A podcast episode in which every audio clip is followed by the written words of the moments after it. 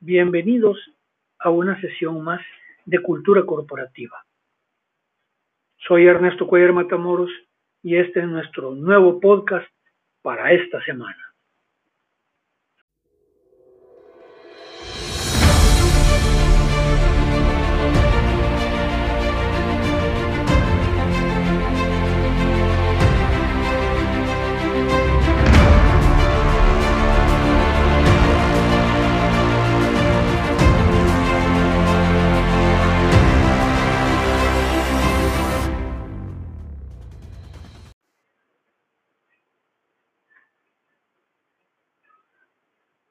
Semana vamos a comenzar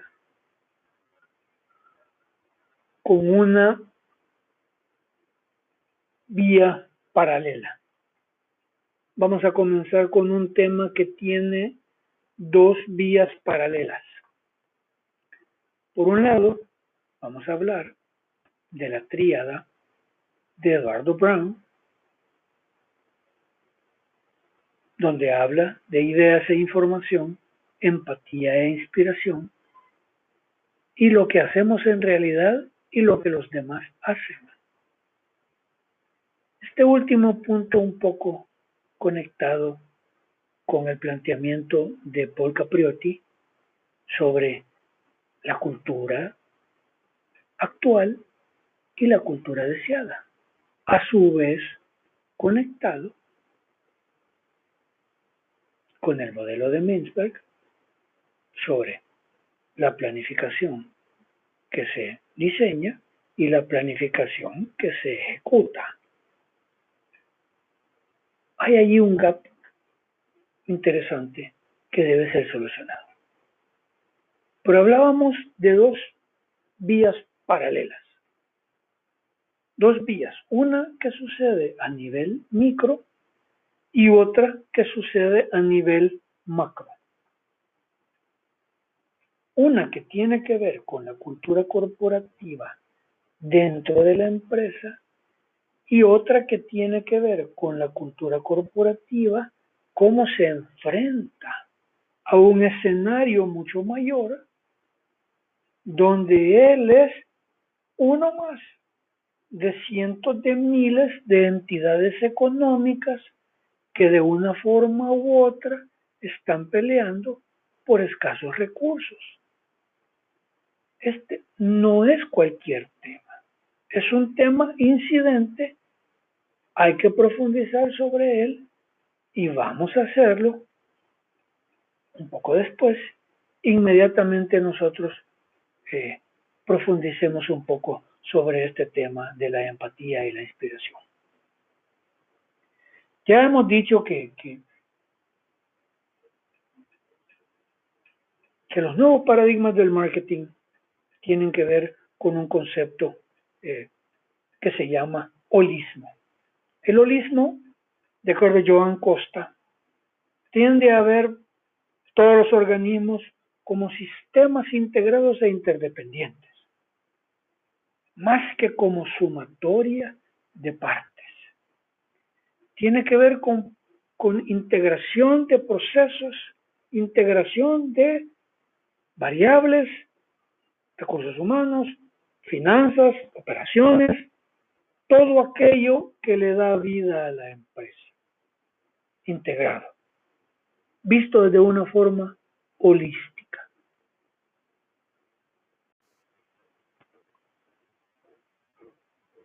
Esta visión holística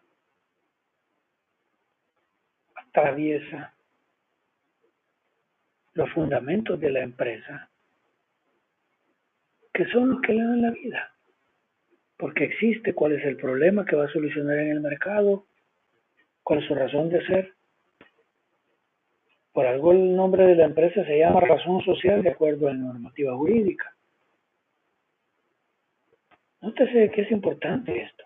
Razón social. ¿Por qué existe? Este marketing, estas comunicaciones, cuando están en el centro de todas las actividades, las aglutinan, las gestionan, las administran, las vuelven, les dan su impulso. A través de ellas se genera una experiencia que conecta directamente con, con las personas. Esto capacita a las empresas y a las instituciones para competir en el siglo XXI dejando atrás aquellos esquemas mecánicos del siglo XX. Pero hay un hecho importante.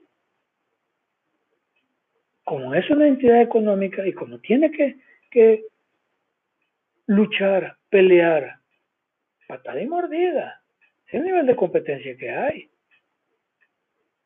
especialmente hoy en el mundo globalizado, tiene que pelear por escasos recursos, recursos humanos, recursos financieros, recursos tecnológicos. Tiene que atraer a las almas más inteligentes, a los cerebros más capacitados, a la gente que emocionalmente esté capacitada para poder empatizar, para poder ser inspirada. Aquí es donde interviene el liderazgo. Aquí es donde Eduardo Brown tiene toditita la razón. Quiero citar un caso yo muy puntual y lo voy a hacer única y exclusivamente porque fui cuestionado el otro día. No voy a decir fui cuestionado y quiero que quede en este podcast como constancia. Tengo el mayor de los respetos por mis catedráticos, respeto y admiración. Por supuesto, esto pasa por la licenciada Cecilia el mayor de los respetos y admiración. Cuando yo comparto mis experiencias los hago para ilustrar y para que los compañeros se den cuenta de que entre la teoría, la metodología y los sistemas que nos dan marcos de referencias para tomar decisiones y la realidad hay algún nivel de distancia. La realidad tiene una tendencia a no ser platónica. Entonces, cito estos ejemplos nada más para poder contribuir a la dinámica de la clase. Cuando yo estudiaba mi especialización en administración de empresas, en dirección de empresas, tuve que llevar un curso semestre de alta dirección y planificación estratégica con una universidad, porque lo dice en línea, que se llama RWTH Aachen University en Alemania. Los seis meses estuvimos estudiando un case, case study, un caso de estudio, que tiene que ver con una planta industrial que ellos inauguraron, desarrollaron, diseñaron ahí adentro de RWTH. Para un salvadoreño esto puede no ser mayor cosa. Ah, una, una, universidad en Alemania que tiene una planta industrial, que es lo que tiene extraordinario. Pero no todas las universidades tienen en Alemania, por muy Alemania que sea, plantas industriales. Y esta planta en específico se desarrolló, se planteó un objetivo que era muy difícil. De hecho, cuando lo plantearon fueron el reír de toda la industria automovilística en Alemania. Empezando por Volkswagen, que era su competencia directa, ya, ya veremos por qué.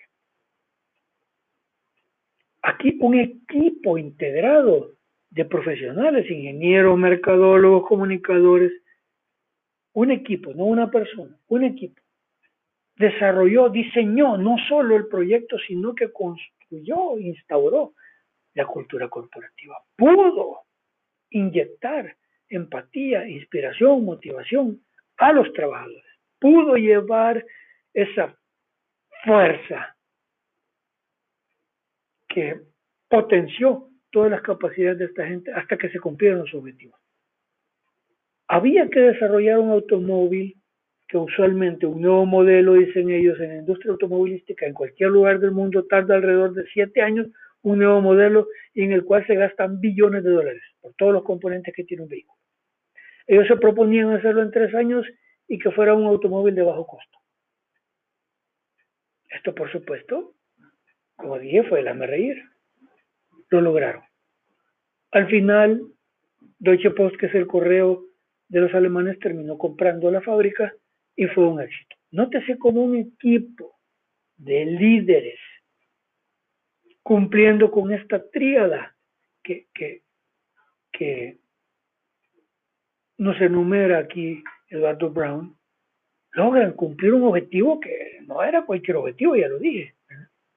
Entonces, hay una razón de ser por lo que dice Eduardo Brown. Voy a citar también aquí a una, a una ingeniero y magister PhD en dirección de empresas, Liliana Alvarado de Marzano, cuando define el marketing, cómo debe ser el marketing para este tipo de iniciativas y para que este tipo de dinámicas logren permear en las culturas corporativas. Ella dice que el marketing no es un hecho aislado, sino un proceso continuo y permanente que debe estar interiorizado en cada una de las personas de la organización. Es decir, no es un ente más.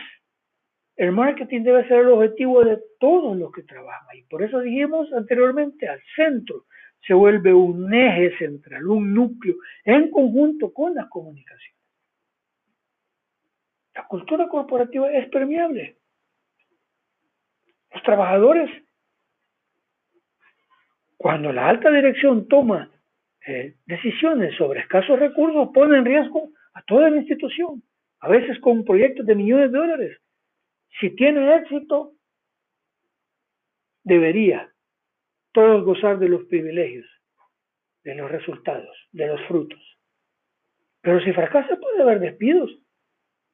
La cultura corporativa está íntimamente ligada a este, a este eh, factor que dije.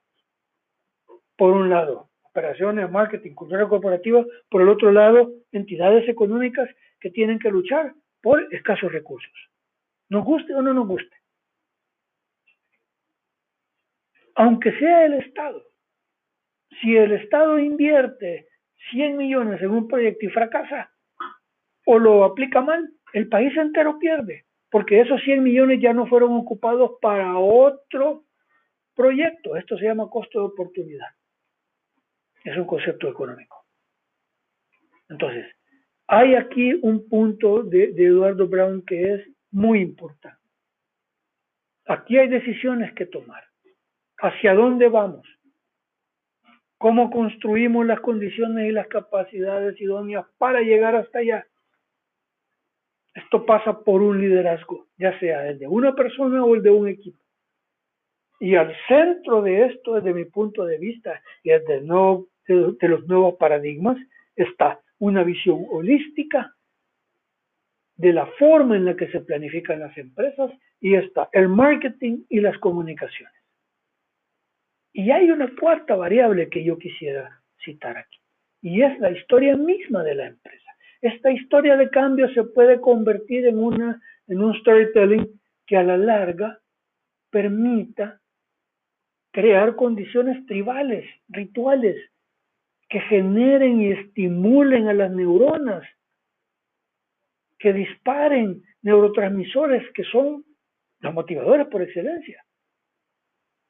De tal manera que esto, esta empresa pueda no solo competir, sino que se vuelva modelo, caso de estudio. Los hay. Samsung, Google, eh, Apple, Macintosh, Microsoft, Toyota, entonces, vean qué verdad está diciendo Eduardo Brown cuando nos plantea esta triada con la cual comenzamos este podcast y cuando nos habla de la importancia del liderazgo. Nos escuchamos la próxima semana en un nuevo podcast para Cultura Corporativa. Soy Ernesto Cuellar Matado.